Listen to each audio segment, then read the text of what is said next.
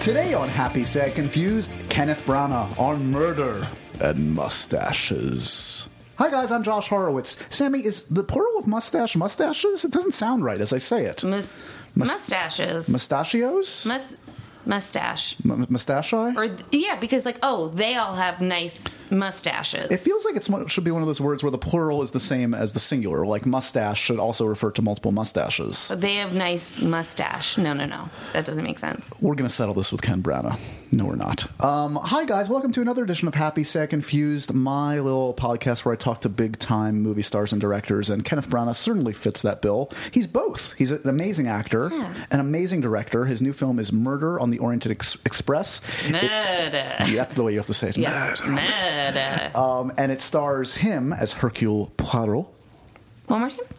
Hercule Poirot. So yeah. um, uh, alongside the likes of Johnny Depp, Penelope Cruz, Daisy Ridley, Josh Gad. It's an all-star Uh, Dame cast. Judi Dench. I'm sorry, Dame Judi Dench, Derek Jacobi. Okay, Leslie Odom Jr. okay. I can't list the entire cast right here. We only have so much time. I can't believe you didn't say Dame Judi Dench first. Yeah. Well, I failed you. She's not coming on anymore. Is she? She's off the list. Um, Sammy, that's Sammy's voice. Hey. Uh, we also have um, uh, lurking in the background. Uh, longtime Happy Sad Confused listeners will know that uh, Joel That I am one of the same, the longtime listener, and myself. I am Joel. Joel, what happens? You you you you were on the podcast for a while, and then uh, you weren't. I wasn't. I wasn't. Was that voluntary, or did I fire you? I can't remember now. Honestly, it, it, it's all the same difference. But I think it was. It just goes back to before we were rolling when you were saying. Um, you were thanking me for making your career, and then you said you got really jealous that I was starting to overshadow you. Sammy- so yeah, I think Sammy, you did take fire. back the you microphone. Did, you did fire me. Yeah. Um, it's so thrilling to have Joel back for this cameo on It this really episode. is. If everyone could see what what Joel's face looked like right now, it's so appropriate because he's got a Massive facial hair? crazy beard and mustache happening. What what's the plan for this? Is, what's the plan for this besides repelling the female uh, My- uh, gender? The plan for my face, Yeah, just like what's the long term plan? Are you going to have this the rest long of your life? goals? much like our work together, it wasn't really well thought out. it just happened, and I went with it. Uh, You should know, become there's- Amish. You should. I mean, there are only so many things you can do with that. Yeah, yeah, I guess you're right. I guess it is. It's Amish or nothing or bust. So yeah. A lot of people, a lot of uh, sects have It's a hard word to pronounce. religious sects of sex. It's it's have beards. It's ironic that Joel decided to grow this out after he moved out of New York, away from you know the Brooklyn hipsters, where he could have fit in well, and now he's Because he wants everyone in LA to know that he's a New Yorker. He's like, oh, I'm not really from here. LA's stupid. I'm really from New York. Yeah. I live. I live in L.A. Do For, you- the, for the listeners at home. Do you, are you driving now? No, It's so weird. I don't. What that that I don't drive? Yeah. This Okay. is also someone. Yeah. Yeah. But I don't live in Los Angeles. Well, So if you moved to Los Angeles, would you learn how to drive? No. Okay. But I'm not As moving the to Los Angeles. the only adult here that can drive, I would like to No, say I you're can- both idiots. I can drive. I choose not to drive. Okay. I don't own a car. I can drive. How often does that pose a problem for you? Never. no, never. Well, he doesn't leave his house and he just grows his beard. So obviously, It's a lot of it's not going great. You know, let's let's talk about film. Okay, let's talk about Kenneth Branagh. What's your favorite Kenneth Branagh? Gilderoy Lockhart. That's not a movie. That's a character. Well, yes, he was Gilderoy Lockhart in Harry Potter and the Chamber of Secrets, and he was so good. He was delightful. He's always delightful. He I- was uh, so charming, so handsome. he he I, I I've always had a great affection for all his work from Henry V, Hamlet, Much Ado About Nothing. Wild Wild West. Yes. Okay, this is why Joel's not welcome here. But, but that's a it's a fun film. It's okay. It's You're- but, uh, no, talking it's- about the canon, that the the fact that he can pull that off. right. He went for it. He Yeah. certainly he certainly I, went I, for I it. mean that with no irony. Okay. He really is. Also- it's a fun performance. Also, it's a great movie. You got Will Smith. You have a great song that came from that You movie. really lost steam very quickly. Kevin Kline though was pretty. You've got Kevin Kline. You've got Salma, Salma, Hayek. Wow. If you if you You've want to go back into the archives of Happy Sad Confused, as I recall, Kevin Kline had some good stories about uh, Wild Wild West and how the turning point when he realized that they were in trouble on that one.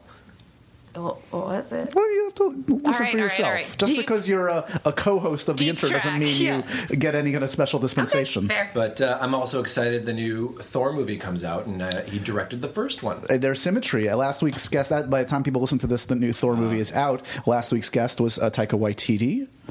Still, my- still fun to say that Just name. so wonderful. Uh, yeah, so uh, we're we're passing the baton in reverse order apparently, and skipping over Alan Taylor, the second director. so none of it really makes any sense. yeah. but hey, thanks for bringing that back around. Yeah. He connected it. Yeah. Uh, Thor Ragnarok is excellent. You don't need me to tell you that. It's got an amazing reviews. It's made a gajillion dollars by the time you hear this, but uh, it's great. Does it have Will Smith, No. Kevin Kline, Over two. Salma Hayek, No. a mechanical spider? Bitchin' theme song. Okay. Uh, apparently, you guys prefer Wild Wild West over Thor I, Ragnarok. I rank every movie against Wild Wild West, and if it doesn't have at least one of the same elements, it's not a good movie. Thus, you know, do you just walk out of a do you walk out of a movie just being like it was a good, but mm, not no Wild Wild West? Oh, yeah, I do. Wow. Um, okay, let's class it up. Will Smith still here for you, waiting for you to come in. We'd love to do a sketch. Bright is coming up end of the year. His new big movie, is that like the uh, like ripped? R.I.P.D. Yeah. Did we see R.I.P.D. together? I saw. R- or, that's a. I, bi- I saw it alone. it was a dark time. I did the junket for R.I.P.D. That was a dark time. Yeah. Who for who was it darkest for? It was for everybody. Yeah. It was Bridges, Jeff Bridges, and Ryan Reynolds were paired together. They knew that was not going to be.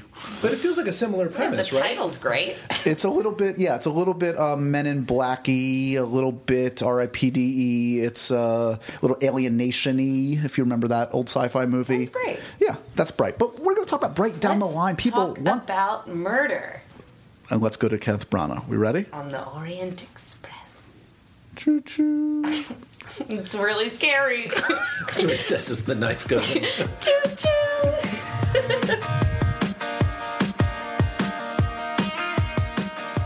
It's it's uh So- it's always a pleasure to be uh, joined by the only man that maybe loves Tom Hiddleston more than I, Mr. Kenneth Branagh. It's very nice to be here. it's good to see you. Uh, you know, I just was literally just working with Tom Hiddleston, directing him as Hamlet. You- he was a very, very, very fine Hamlet at the Royal Academy of Dramatic Art. a nice, uh, quick, limited run. It was a Uh, limited it was a tough run, ticket, yeah. as I understand Ah, it. Yeah, I mean, it was that was the, the the the frustration, but we also we wanted to do it in this very intimate way. 180 seat theatre there at the, at the Royal Academy. We, we were trying to uh, raise funds, bring new people into the academy. We've got this big capital um, uh, campaign. We're, we're trying to build some accommodation for first year students. Difficult thing to achieve. You come to the big city for the first time, it's going to make a big difference to that place. But the real thing was to kind of complete was to try and um, absolutely meet um, you know, Tom's um, brilliance. The, the noise you may hear is not Tom Hiddleston, but it, Tom is barged in with your tea. D- d- yeah, exactly. But it, but it's another tea. It's it's uh, it's, it's British tea. Um, you know, he had uh, such a sort of. Yeah, an interior, an interior Hamlet, and it really uh, suited the smaller space. It was great to see. So, all you know, all the tickets were, were available by lottery, which was completely fair. We didn't do any. There was no scamming, schmamming, and and uh, uh, so we had a really incredibly diverse, interesting uh, audiences from all over all over the world.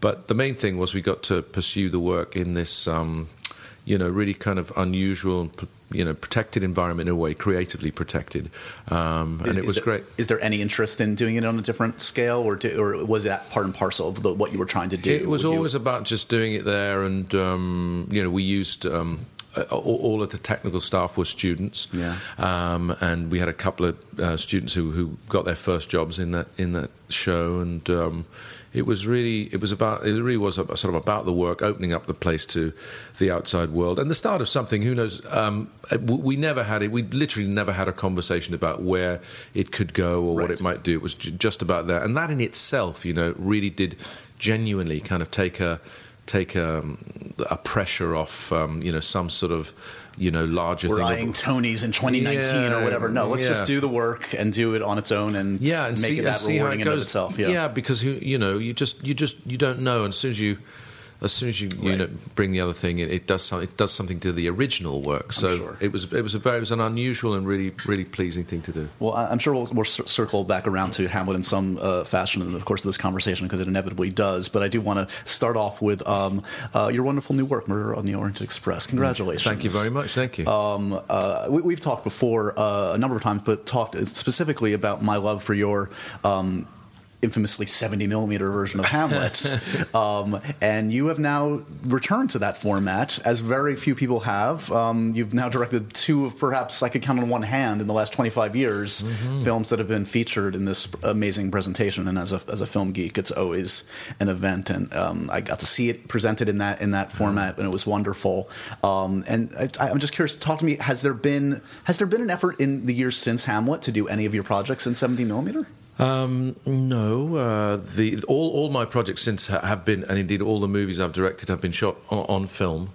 Um, so I guess that the, the the film flag was always flying in that way. But I was aware, even you know back then and now again, that. Um, it is it's a different kind of uh, post production workflow. The when you shoot, it's different. The thrill starts from once you pick up a piece of the seventy mil or sixty five mil as it is, um, with the other five mils for the soundtrack eventually. But the um, when you pick up that, that negative and you see it, you see how, how much bigger it is. And I have some frames of the movie, um, a murder f- um, from from FotoKem, who were the lab in, in LA who struck the prints, and um, it's just it, you really you f- feel it, feel it, taste it, smell it, kind of Yeah. thrill to it all. Uh, but it, but it does it's quite a it's quite a rigmarole. And in our digital world, um, it, it, it, it's a, a movie company really has to make a kind of decision about it. So hats off to 20th Century Fox Yeah. and Emma Watts particularly, who's who's sort of uh, vision behind the potential for Agatha Christie out in the film world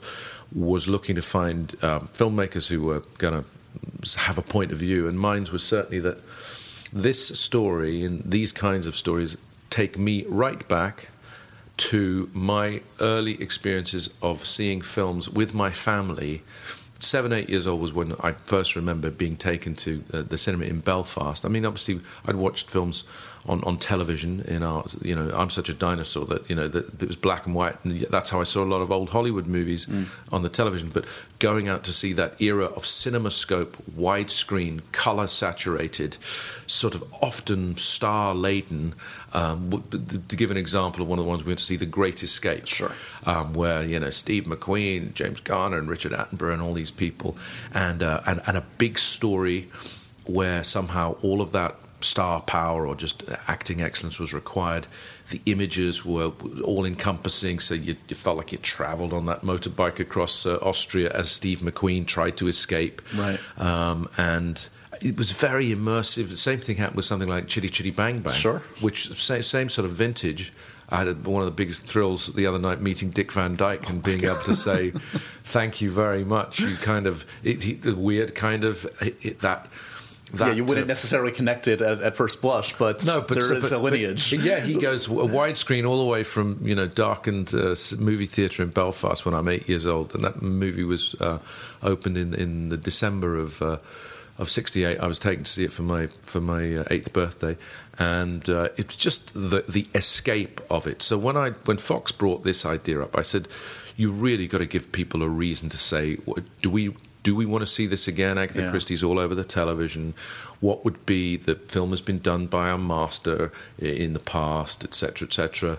Uh, so I said, Here, here's where I'd start. You know, we got to take them on the train. We just have to say, you have to come to the cinema, and when you do, uh, we'll start differently. If you know the book, that's not how the book starts. If you know the '74 movie, it's not how that starts. We'll take you somewhere else, and it'll be a big sensorial kind of experience of going to Jerusalem and and uh, and, and introducing our, us to our, our new Poirot and to this sort of immersive um, 70 mil world. Yeah. And one of the interesting things uh, is, um, you know, I I think of something like Hateful Eight that, that utilized that format as well, which um, surprised some people at the time. And, and, and I see kind of like you utilize it in a similar fashion to the way Quentin did, in that um, you have the vistas and the beautiful train and the outdoor stuff and the prologue, but there's also, um, first of all, you when you have actors of this caliber and beauty and etc. There's nothing like a close up of just like projected in 70 millimeter Yeah. of the of Johnny Depp's face, Sure, uh, sure. 30, 50, 60 feet up, and but also just filling the frame and filling the frame with people, um, you know, a great depth of, of uh, you know. Eight different amazing actors in the same shot, and kind of like filling every nook and cranny with with action to kind of um, feast your eyes on. Well, I, I knew, for instance, I, I remember seeing a still from the 74 film and seeing, I counted them up and I thought, God, that's a 16 shot. You know, you might talk about a two shot or a that's a 16 shot. And They didn't teach that at film school. No, they're all, yeah, yeah. Give, give me, give me the lens that gives me the, the, the, the 16 shot. And I had this idea, particularly um, strongly, that when I when I for um, uh, like I think last time we spoke we- for uh, for Cinderella. Um, I'd, I'd gone around the world um, uh, when it was opening, and one of the play I try it everywhere. Um, the, the, usually the schedule's pretty tight, but I basically try and make sure I know I've been somewhere. Right. You know, not just Not the you know. interior of a nice Four Seasons. Yeah, I mean- exactly. So I was in Milan, and uh, I said, "What can, can, can it, it, well, have we got half an hour? Can I get to see the Last Supper? Can I get to see Da Vinci's?" Painting, um, and I thought it was a canvas. I, I, I was ignorant about what it really was, but it's a, it's painted onto a wall in a chapel in uh, in Milan. And so I did get there for you know, and obviously people go do just that. So I stood in front of it for twenty minutes, and um, and I I, uh, I when I came to the beginning of the, the sort of end sequence of uh, murder, where we wanted to get get the get the the characters out of the train carriage and have them in something that, in its very presentation, was punchy, uh, i.e. uh, In, in this case, we recreated the Last Supper, which Yeah. can also evoke the idea of a jury, which, which, and in both cases, Agatha Christie sort of alludes to both.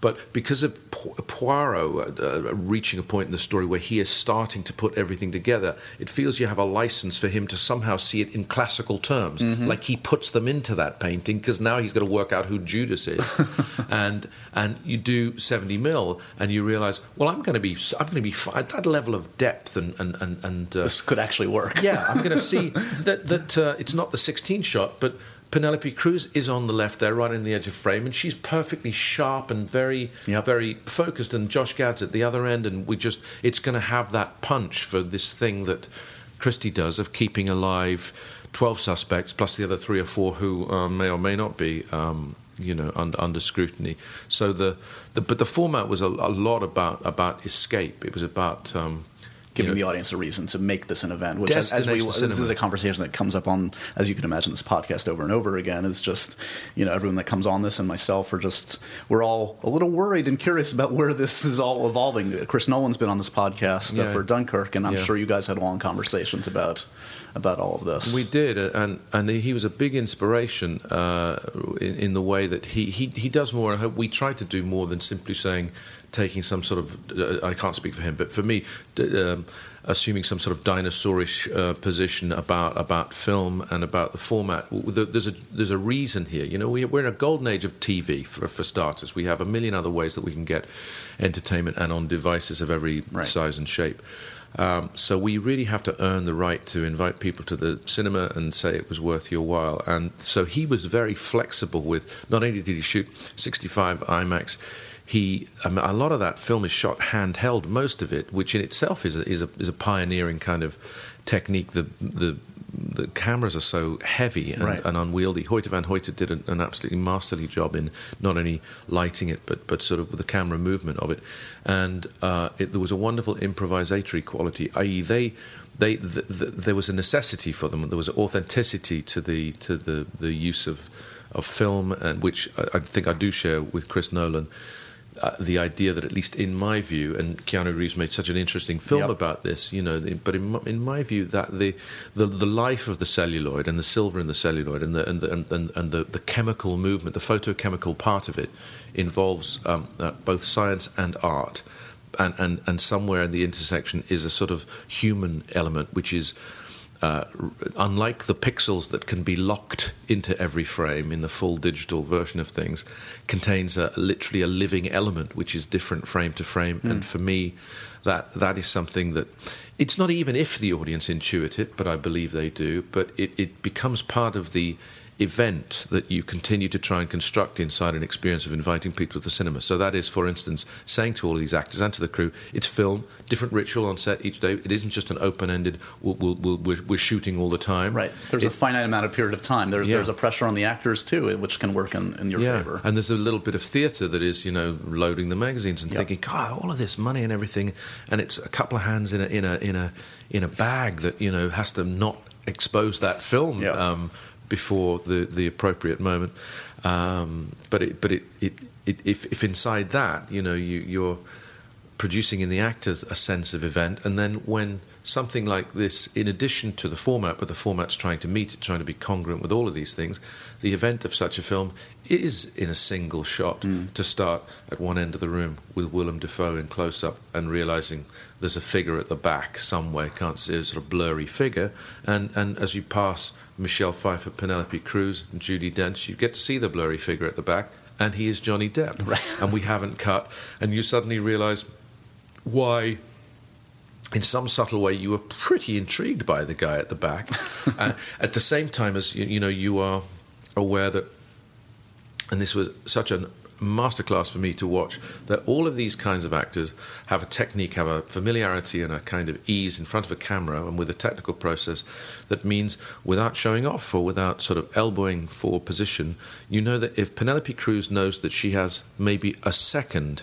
as she passes the camera while you're tracking somewhere else that something will happen there that isn't merely, as it were, you know, she scratches her nose, uh, but just that there is a, an awareness and a sort of placing of the character uh, at that point that just gives you this this this extra kind of frisson. You get a bit, bit of detail as well as this sort of meta thing Yeah. of going, you know, sort of. God, they were all in the same place at the same time. That that pretty interesting group of people. What was that like? How much? How much did uh, when Johnny Depp arrives on set? Did it did it hurt him in the gut to realize that for once he was not did not have the most unusual facial hair on a film? He's like, wait, that's my thing. I have the funny hat. I do the funny hair. What are you doing, Ken?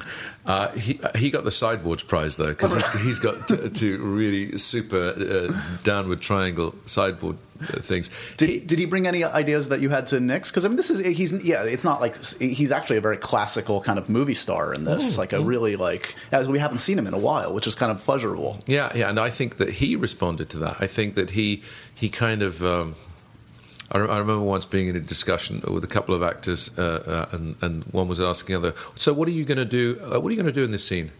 Are you going to do something, or are you going to do nothing?" And, and the other actor said, "I'm going to do something." Oh, great, then I'll do nothing. and then they turned to me and said, "So he's doing something, I'm doing nothing." That's amazing. Um, but with uh, with with Johnny, just uh, again, he's got the sort of. Um, instinct that just basically was trying to find out what, what what's truthful for the character as as as Michael Green's screenplay seems to demand, and then what would amuse him. And he he went back into period gangster research of the Dillingers and so on, uh, particularly Dillinger, and um, and and also we were uh, we were quite sort of direct about saying you know. Um, having been creating a, a range of the most uh, sort of uh, you know unforgettable um, movie exotics uh, across a brilliant career with with performances I believe nobody else could possibly have given and one of my favorite performances in movies is is Johnny Depp in Ed Wood I cannot I cannot think Ed Wood of is another a, actor is a perfect movie. I- I- it's an amazing so. performance. And yeah, it, it is, and it's quite. It was really inspiring because. It, it, so he can. He's literally done th- things that just n- nobody else seems to do. So he's got that adventurousness, that experiment, that pioneering thing. But he also he's smart. So he he knows that you know you do do what it requires. So the whole plot revol- revolves around Samuel Ratchett. To, for us to have Johnny was such a sort of gift for the for the piece, and also that he genuinely um, doesn't mind being perceived as a as a, as a, as a, as a, bad guy as the character, Right.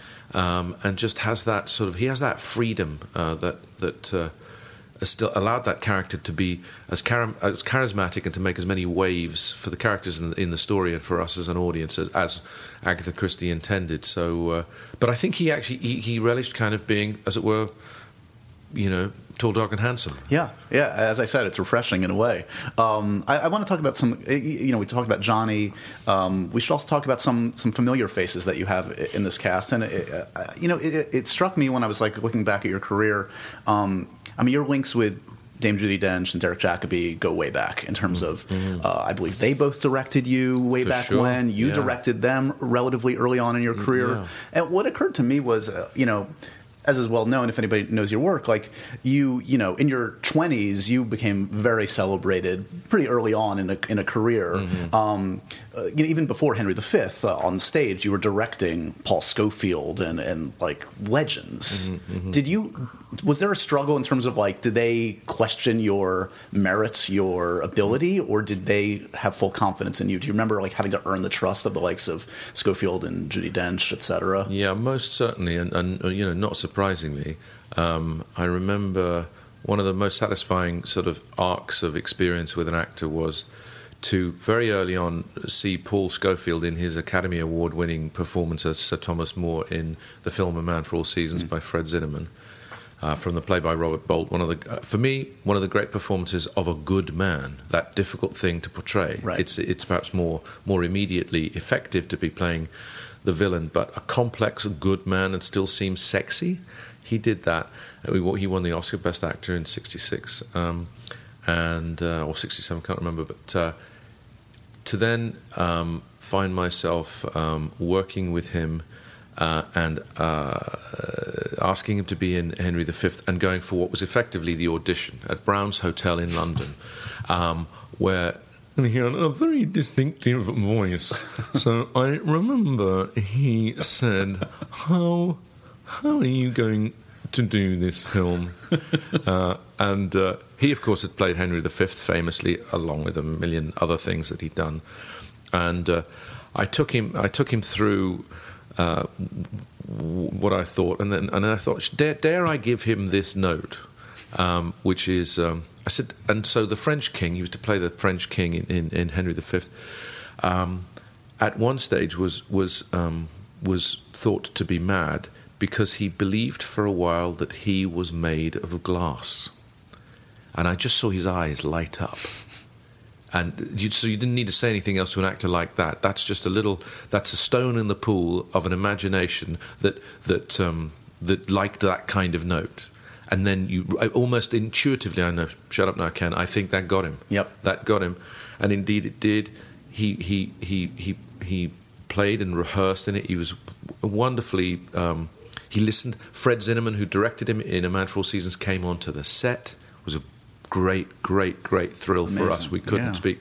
Uh, although Scofield then told the story of how on that movie, um, when Zinnemann was directing Scofield and Orson Welles, um, that he said Fred was wonderful. He said because he just stepped aside because there was obviously no way in which Orson was not going to be directing those scenes, and, and he did. He just If came, Orson's in the room, he's probably he's, he- whether he's directing it or not, he's directing. and of course, Paul Scofield had played the part in the theatre. Fred Zinnemann, already Oscar-winning, Mm. you know, filmmaker of, of major status. But no, they all cleared back. Orson came in and, and he did his thing.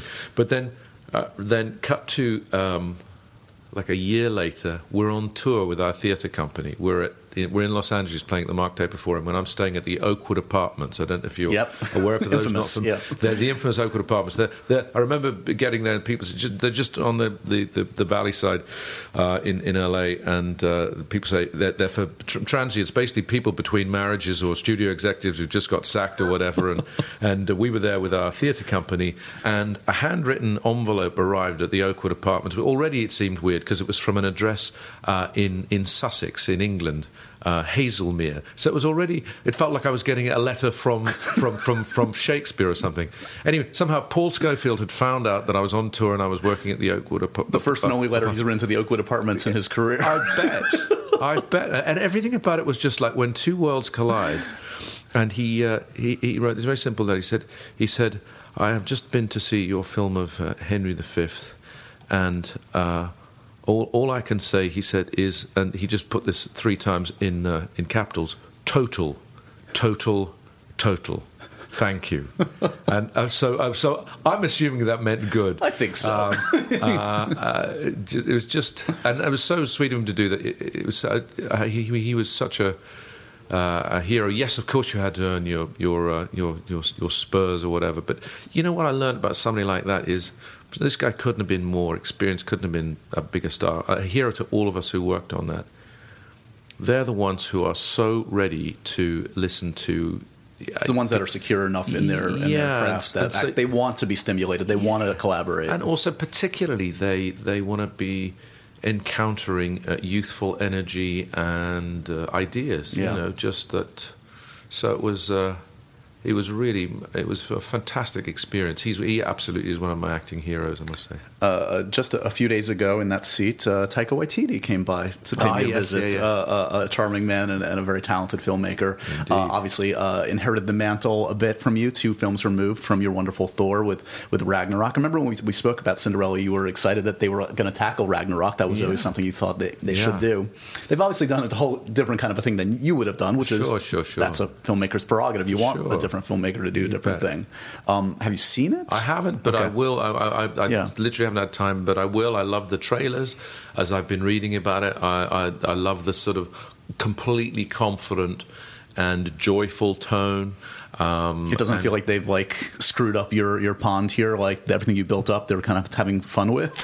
I think, but fun's good. The, Yeah. the, the, I remember we, I mean, because it's such a thrill that, you know, they've got the chance to do that when you had a different task. we had a different task. And remember, we were at a point in the, in the development of the old MCU where we were going to be the, like the third film out of the blocks and the one for sure they were most worried about tonally i mean you know you've got you've got guys in tights riding horses across rainbow bridges in outer space um, and and a mythology to deal with and a fish out of water thing that tone you know and i remember uh, kevin feige who i love was always saying he just the, just thor can't be fabio. He can't be fabio. That's the just don't let that happen. So it's not going to happen kevin. I mean you're, you're not going to let it happen. So and, but kevin w- was in touch just recently and he, he was uh, you know um, we, we get on very well and i'm, I'm very uh, fond um, um, fe- feelings towards all, all my Marvel family, and for, for and I felt privileged to be part of that, and they've always been very kind to me subsequently. Anyway, you wrote a note just to say, um, you know, we're we're really thrilled with the Thor, and as you know, it's a it's a great fun space adventure. He said, but you know what? Right at the end, there's a there's a moment that we get to it surprises. We all got a bit choked by it.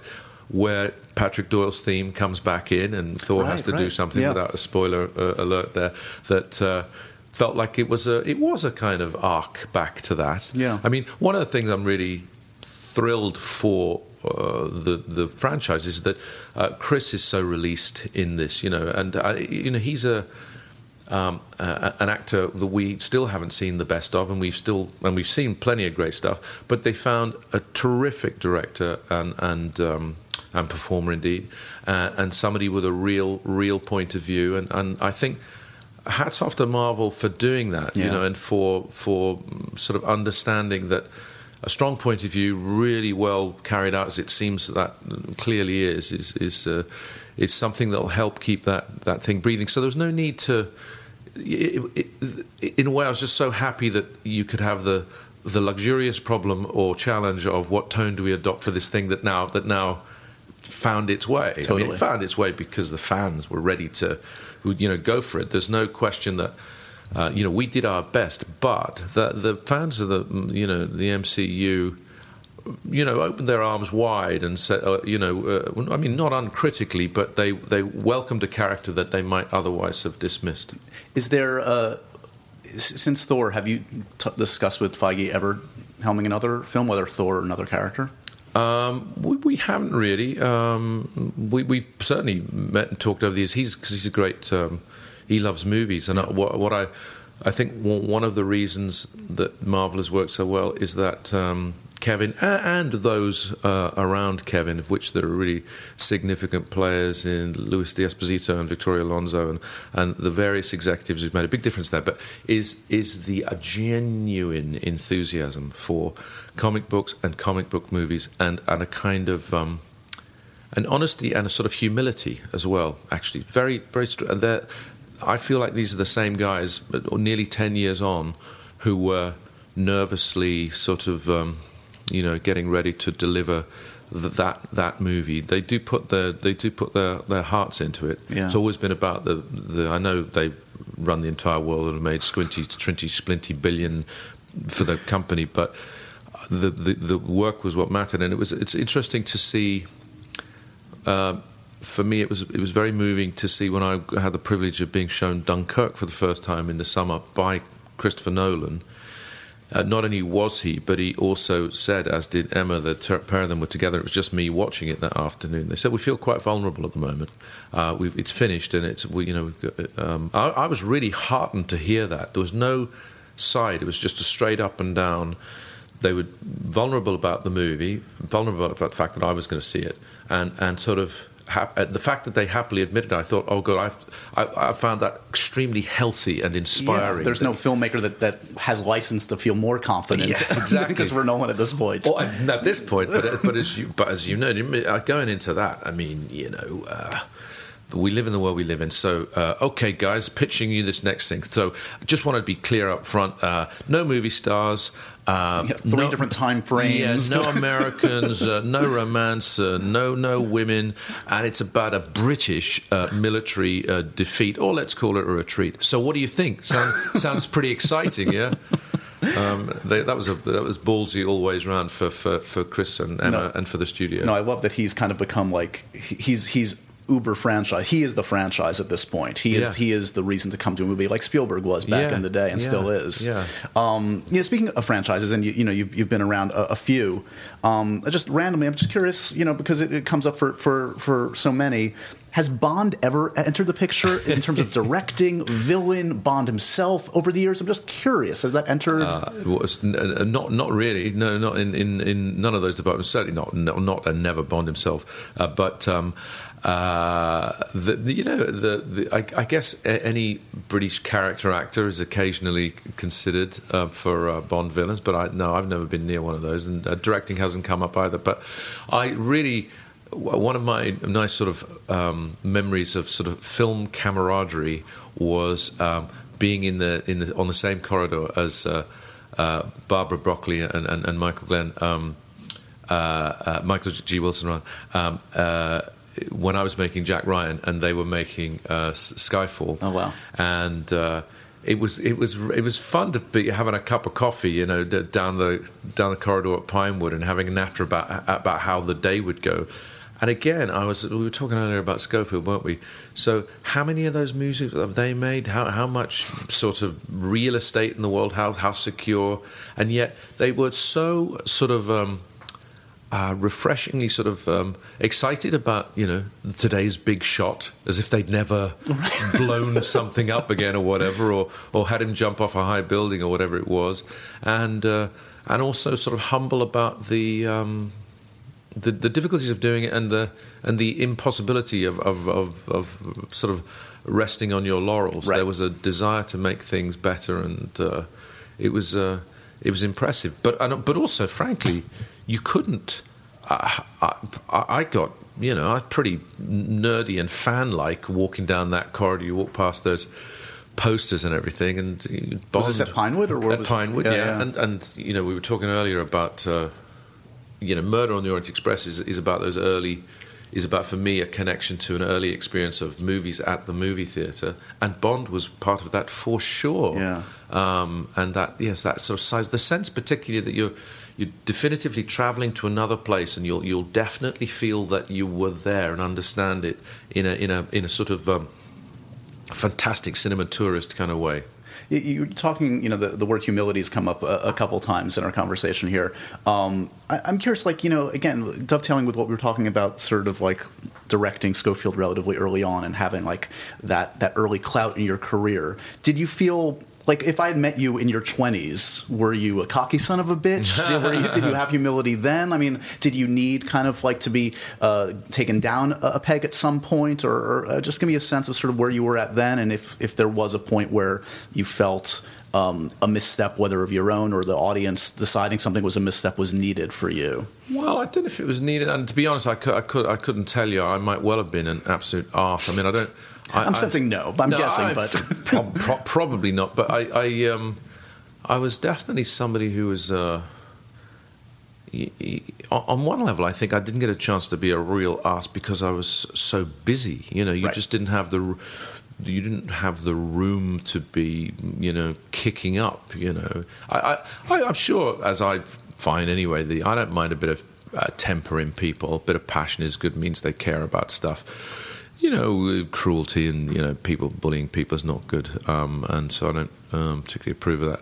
Um, and try to avoid doing it, even though sometimes when you're obsessive, um, you know, in pursuit of uh, these Right, creative can come out moments, but some yeah, well, sometimes you can do things you wish you you, you hadn't. But um, uh, I think. Uh, yeah, I think that uh, basic it's a background thing. You know, my my parents' cardinal sin was for you to was to sort of to the idea that you'd get above yourself. You know that you would.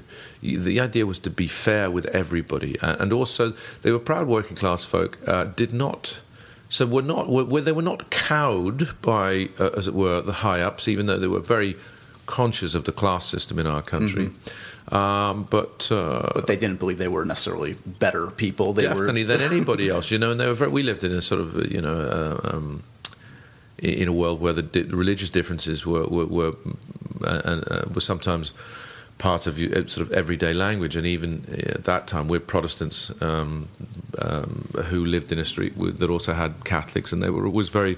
They instilled basic values about the re- re- respect for other people, and um, and uh, just don't be don't don't be don't be cocky. Be kind to people, and you know all these things that sound a bit sort of Waltonish and sappy. But um, I saw it happen practically, and also I saw it enforced quite practically. Because if I was, you know, not behaved in the way they like in those days, I'm not saying I approve of this, but I certainly received a clip round the ear on on a number of occasions. Yeah.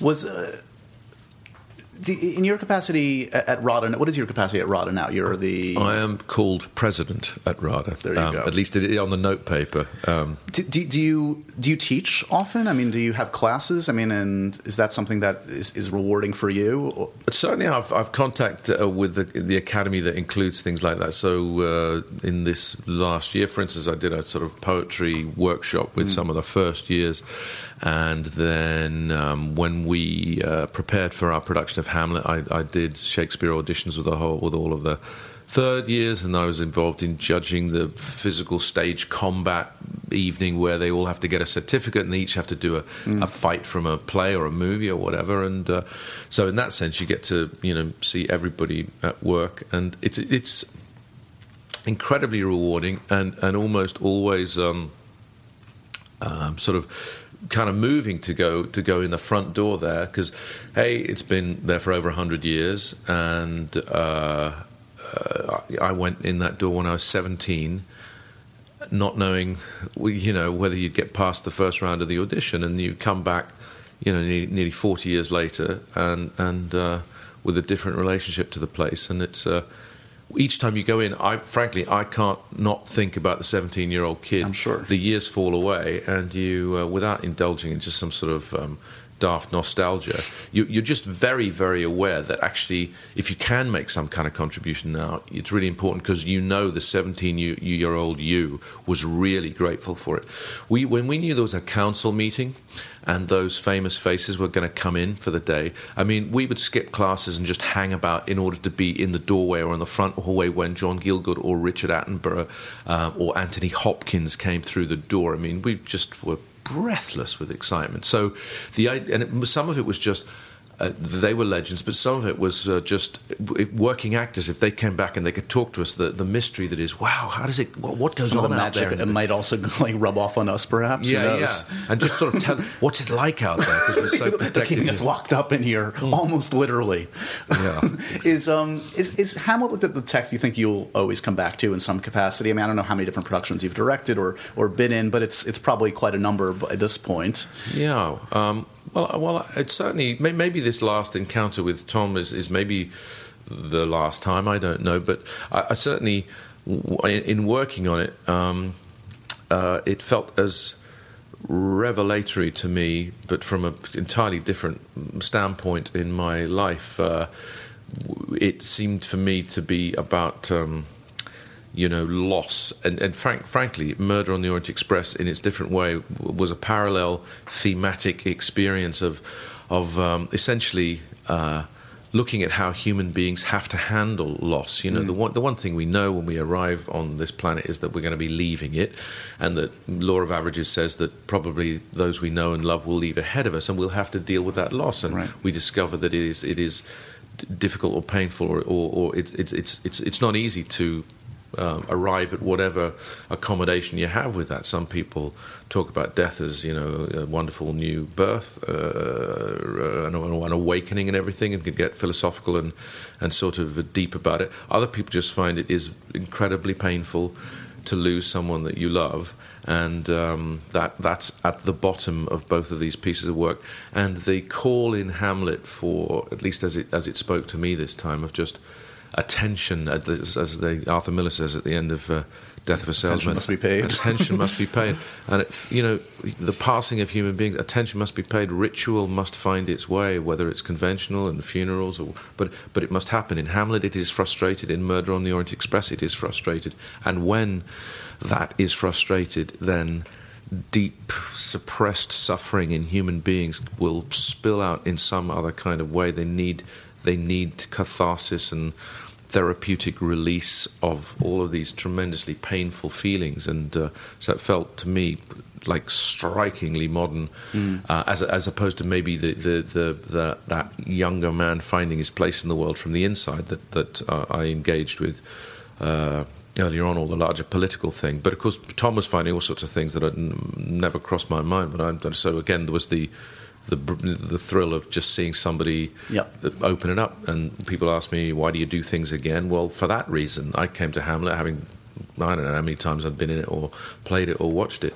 And it was it was a it was a revelation to see it uh, under the bright light that was Tom Hiddleston's intelligence and Yeah. performance um, quality, uh, and and and from a sort of emotional point of view, feeling the weight of the play, um, sort of kind of in a different way, celebrating and compassionately understanding what it is to be a human being, which is a great big, flawed, beautiful miracle. I, I tend to be, you know, obsessed with this um, this generation that we're currently seeing kind of light up the, the big screen in terms of the great Brits and Scotsmen and Aussies that, that many of which that, that you've, you know, you you really helped launch. Obviously, uh, Tom and, and Chris, but you know, uh, Cumberbatch is just so talented, and like, and I, I revel in trying to ruin their careers by having them do silly sketches with me, and I'm, I'm kind of knocking them off one by one. I just said, well, the Cumberbatch. I need Fassbender next. McAvoy, I've ruined like three different times. um, is, the, is there someone that, that you're itching to kind of play with, whether like actor to actor or as a director? Um, you've worked with a lot of them, but I would imagine some of them still must excite you. Just the- Oh yeah, no, that I mean all the names you've mentioned are very, very talented. Uh, um, yeah, I mean, uh, uh, and I, I just I had a ball working with Tom on this one. I I'd love to direct Chris again. Really, really love to do that. Be- and, and I think Benedict is is also has, as they all have, they've handled um, these sort of intense periods of sort of hyper scrutiny Oh, my gosh. and sort of walked through it and still producing good work, which is, you know, is is, um, is is is impressive on a professional a professional level. if the internet had existed like when you were in your 20s and like you were kind of like coming of age and all that there would be and there probably still are memes galore and Oh, yeah. obsessions with like you know needing you to like dance on a bed with josh for hilarity. Like you you evaded a lot of that luckily. You came away with your class so it worked out in the end. I no, I th- no, I, I parked dignity at the door on numerous occasions for, for, for many different things, and, and uh, as soon as you become, as soon as you sign up uh, for acting, you realise, you know, you know what, you've got to. All of these are beautiful ways to, uh, uh, as my parents would say, get over yourself. Right. um, I, I, you know, cruel to talk about what's next, but I know there are a couple of potential interesting projects that you are going to be directing next. What, do you know which one is going to happen? Um, the, the next movie I'll direct is, is Artemis Fowl for Disney. which is a big one. People have been talking about that for a while, and, Yeah. and uh, uh, another um, a property that there's going to be a lot of scrutiny on. I would imagine. Sure, yeah, yeah. The, I mean, the, the, the the good news, and I think it's only good news in the end, is that, that those stories and that character have a have a have a have a, community of people passionately interested uh, out there. Yeah. So, yeah, they'll have strong views, and, and You've been through it before. You can handle Yeah, it. that's that's okay. I mean, it's just it's nice when people are passionate about things, isn't it? It's just uh, we should be so lucky. Um, So uh, uh, it, it's uh, it's often quite helpful actually to understand when you know even if you make decisions that ultimately may not please uh, die-hard fans, but if you're aware of where their kind of passionate likes and dislikes uh, lie, then um, you know you you you you have information and. Yeah.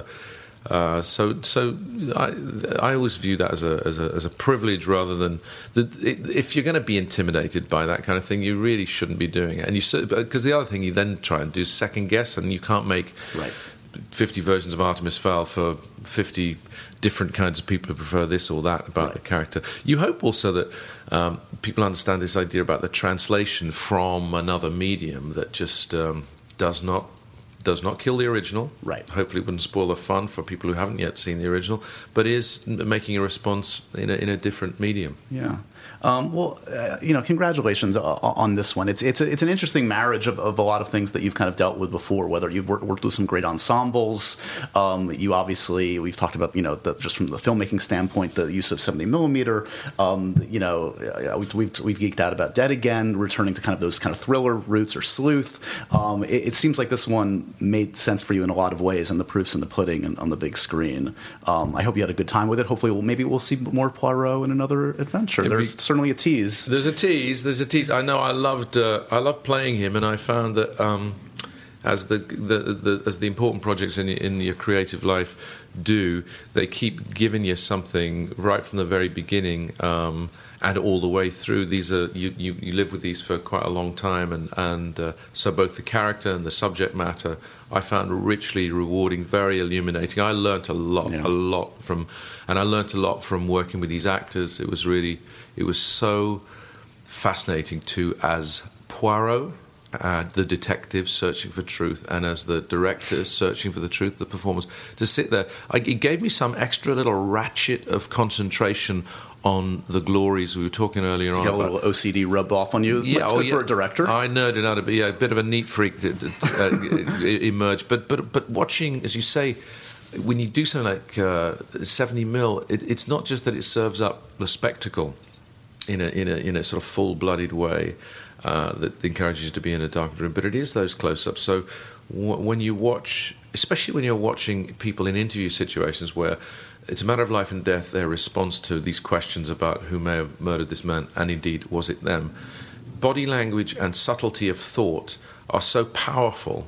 And so to be able to read that kind of sort of invisible stuff really close up in I don't know I, Penelope Cruz came into my mind there Yeah. just as I was thinking just because she gets asked sort of pretty directly about whether she's lying or not and um, she gives a great reaction and then there's a sort of beat and then she just blinks once and you could almost feel her trying to fight it and we get to cut after that and it really it leaves a you know big impression. It just it reminds you that if if uh, sort of thought and intention is behind it, it's it's, it's interesting to watch people think. Watching Yeah. people think if they happen to look like Penelope Cruz, it's, it's pretty it's pretty, it's pretty nice watching people think. Is this the first conversation about the movie that hasn't spent 20 minutes talking about your facial hair? I feel like I feel almost like I screwed up.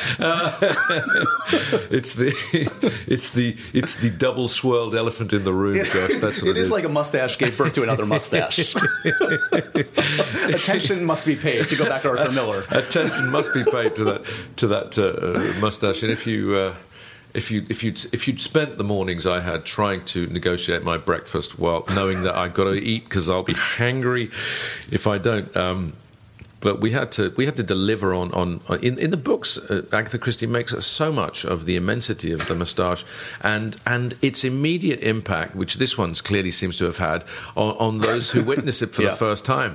The people are ready to to, to, to make an assumption, and uh, often in, in the in the books, it's to disregard or ridicule uh, Poirot, to assume that he is vainglorious, dandyish, or whatever it is, and of course. That in itself is a nice, great big statement early on of, of saying, yeah, yeah, I am me, I am different, I am happy with it. I am happy with my moustache. So if that means you don't want to speak to me or you find me um, amusing or, or you, you, you feel superior, then then uh, so be it. And, and while all that's happening, or they're laughing at his broken English, uh, an accent that he. It says in the book, she has him say, "No, I can speak perfectly good idiomatic English. I choose not to because it's much easier. They, they, they think you're a silly little foreigner, and uh, and then people come up with um, you know the lines like the one in the murder of Roger Ackroyd, where someone said someone very annoyed with him said you could you could tell his profession immediately with that ridiculous moustache. He is clearly a retired hairdresser. so I mean, a, a fairly comprehensively patronising to a vast group of people: Belgians, moustache wearers, hairdressers. Knocked off a lot in one sentence. well, come for the 70 millimeter if you can. Uh, come for Penelope Cruz and Michelle Pfeiffer and Daisy Ridley and, and uh, Johnny Depp and, and stay for the mustache and Judi Dench. Uh, Ken, it's honestly, it's always such an honor to talk to you. Uh, you're welcome here anytime and uh, good luck with the film, man. Thanks, Josh. Really enjoy it. Lovely to see you. And so ends another edition of Happy, Sad, Confused. Remember to review, rate, and subscribe to this show on iTunes or wherever you get your podcasts. I'm a big podcast person. I'm Daisy Ridley, and I definitely wasn't pressured to do this by Josh.